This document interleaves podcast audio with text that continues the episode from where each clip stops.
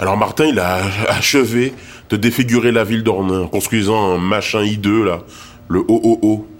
Pourquoi et comment cette chose est restée en place, ça c'est un mystère.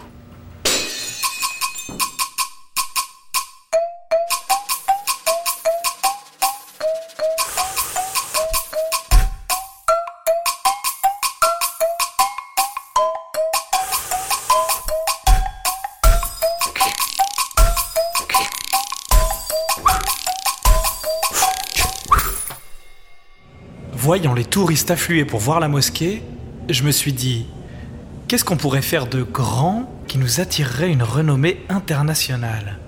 Un truc immense. Ornain avait déjà quelque chose d'immense, mais de triste. La Meuse, c'était le champ de bataille de la Première Guerre mondiale.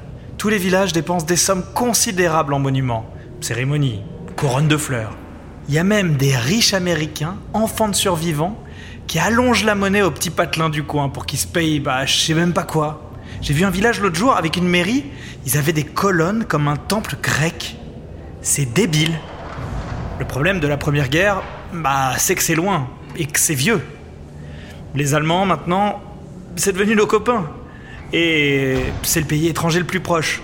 On va pas faire un truc qui célèbre les gens qui ont tué leurs grands-parents, pas vrai? Je me suis dit, il nous faudrait notre monstre du Loch Ness. Un truc un peu dingue, qui durerait dans le temps, qui attirerait un tas de gens du monde entier. Tout le monde connaît Bugarache et sa bande de cinglés. Ornain commençait à devenir une ville religieuse, et on pouvait surfer sur la vague. Je commence à me renseigner. Fantômes, loups-garous, anges. J'apprends sur internet que la Meuse détient une association du paranormal très active concernant les orbes. Les orbes, qu'est-ce que c'est? Eh ben, quand vous prenez des photos sous une certaine lumière et qu'il y a une petite poussière qui vole devant l'objectif, elle va réfléchir la lumière et on aura une espèce de petite boule lumineuse sur la photo. Souvent ce sont des poussières, mais parfois, disent les experts, ce sont des manifestations énergétiques de puissance métaphysique. Extraterrestres, esprits, fantômes. Les orbes sont le moyen de communication entre les hommes et ces puissances incompréhensibles. L'Internet des ovnis, vous voyez le truc? J'ai rencontré Jean-Luc, un barbu aux cheveux blancs et aux yeux fous. C'était le chef de l'association. Il était parfait.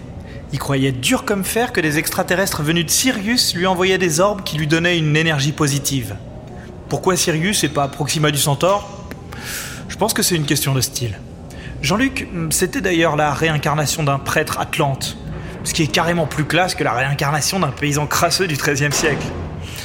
On a racheté le cinéma désaffecté du centre-ville et on en a fait l'OOO, l'Organisation d'observation des orbes. J'ai commandé à des Parisiens qui avaient une imprimante 3D pour faire du béton une immense sphère, que Jean-Luc appelait la sphère de résonance. Et on l'a placée sur le cinéma avec trois grosses grues. De loin, on voyait qu'elle, cette grosse boule qui dominait la ville. On a gardé la salle de projection et elle passait 24 heures sur 24, 7 jours sur 7, des films conspirationnistes sur les ovnis. Il faut savoir qu'être ufologue ou spécialiste du paranormal, ça nourrit pas son homme. Souvent, ils font un job à côté ou ils vivent au crochet de leur famille. Tant mieux. Avec un peu d'argent, je pourrais certainement obtenir beaucoup d'eux. J'ai eu une idée cool. J'ai créé une résidence scientifique pour spécialistes du paranormal. En gros, t'étais logé gratuitement en échange de tes études. Et les études, eh bah, c'était des vidéos YouTube. Plus c'était flingué, plus c'était parfait. La Vierge Marie t'avait kidnappé enfant et t'envoyait des orbes pour te prévenir que la fin du monde c'était dans dix ans. C'était ça que je voulais. Les mecs racontaient des conneries au kilomètre, infatigables comme des hamsters dans leur roue. Tout Internet se moquait d'eux, mais on parlait de nous. France 3 est même venu filmer notre grosse boule. Vous vous souvenez de l'architecte des bâtiments de France qui voulait raser notre mosquée? Je lui avais envoyé une photo de la boule pour qu'il provoque un scandale. Ça n'a pas manqué et ça nous a fait une énorme pub. En Meuse, on a un sujet polémique. Bure. En gros, Areva, ou je sais plus leur nom, a construit à 500 mètres sous terre un laboratoire d'enfouissement de déchets nucléaires dans le village de Bure. Ils ont arrosé la région de subvention, toutes les mairies se sont jetées dessus comme des pies attirées par des trucs brillants.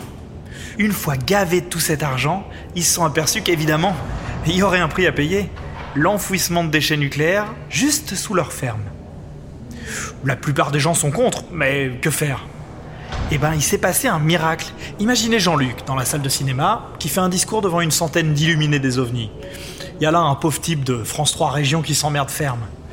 Eh ben, Jean-Luc, il dit Donc, hum, le gouvernement crée un laboratoire à 500 mètres sous terre, ici, dans la région des Ormes, qui nous permettent de communiquer avec les extraterrestres, et ils veulent nous faire croire que c'est pour des déchets radioactifs Non mais ils pensent qu'on est vraiment si naïfs Bordel, j'en avais le souffle coupé. Jean-Luc venait de créer notre zone 51 à nous. Les écolos anti-burs sont mêlés à ces ufologues cinglés parce que parler d'un labo d'études aliens, ça donnait un max de pub à leurs problèmes. Le OOO est devenu un centre international du paranormal. Et c'est que le début. Raélien et Yogi louche étaient les bienvenus. On a construit le Temple du Lotus, une vieille grange repeinte en bleu ciel où ils mangeaient des graines et ils partousaient en l'honneur des Syriens. On a eu rapidement tout le spectre des gens chelous, de la meuf en crise de la quarantaine qui cherche à donner du sens à sa vie, à l'escroc ufologue qui fait des conférences à 900 boules. Les hôtels étaient pleins.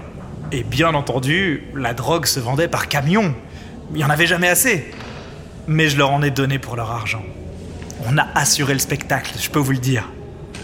Avec Jean-Claude et Joël, on partait dans les bois sombres, la nuit, lâcher de mystérieuses lanternes volantes dans le ciel, écraser les champs de blé en forme de soucoupe volante, répandre du sang de porc en forme de pentacle sur les arbres, raconter sur la scène du cinéma comment on avait fait l'amour avec les extraterrestres.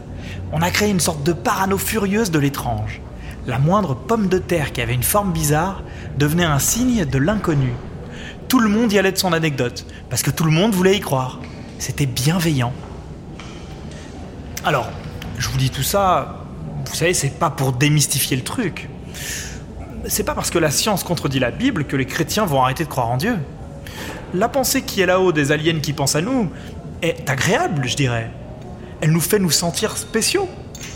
Elle fait de nous, je veux dire, les bouseux dans une ville méprisée de Paris, des élus.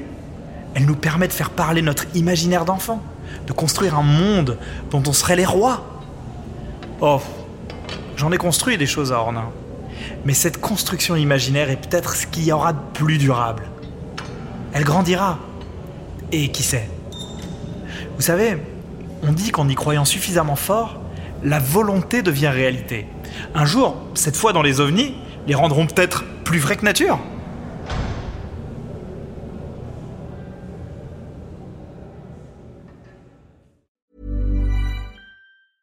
Mom deserves the best, and there's no better place to shop for Mother's Day than Whole Foods Market. They're your destination for unbeatable savings, from premium gifts to show-stopping flowers and irresistible desserts. Start by saving 33% with Prime on all body care and candles. Then get a 15-stem bunch of tulips for just $9.99 each with Prime. Round out Mom's menu with festive rosé, irresistible berry chantilly cake, and more special treats. Come celebrate Mother's Day at Whole Foods Market.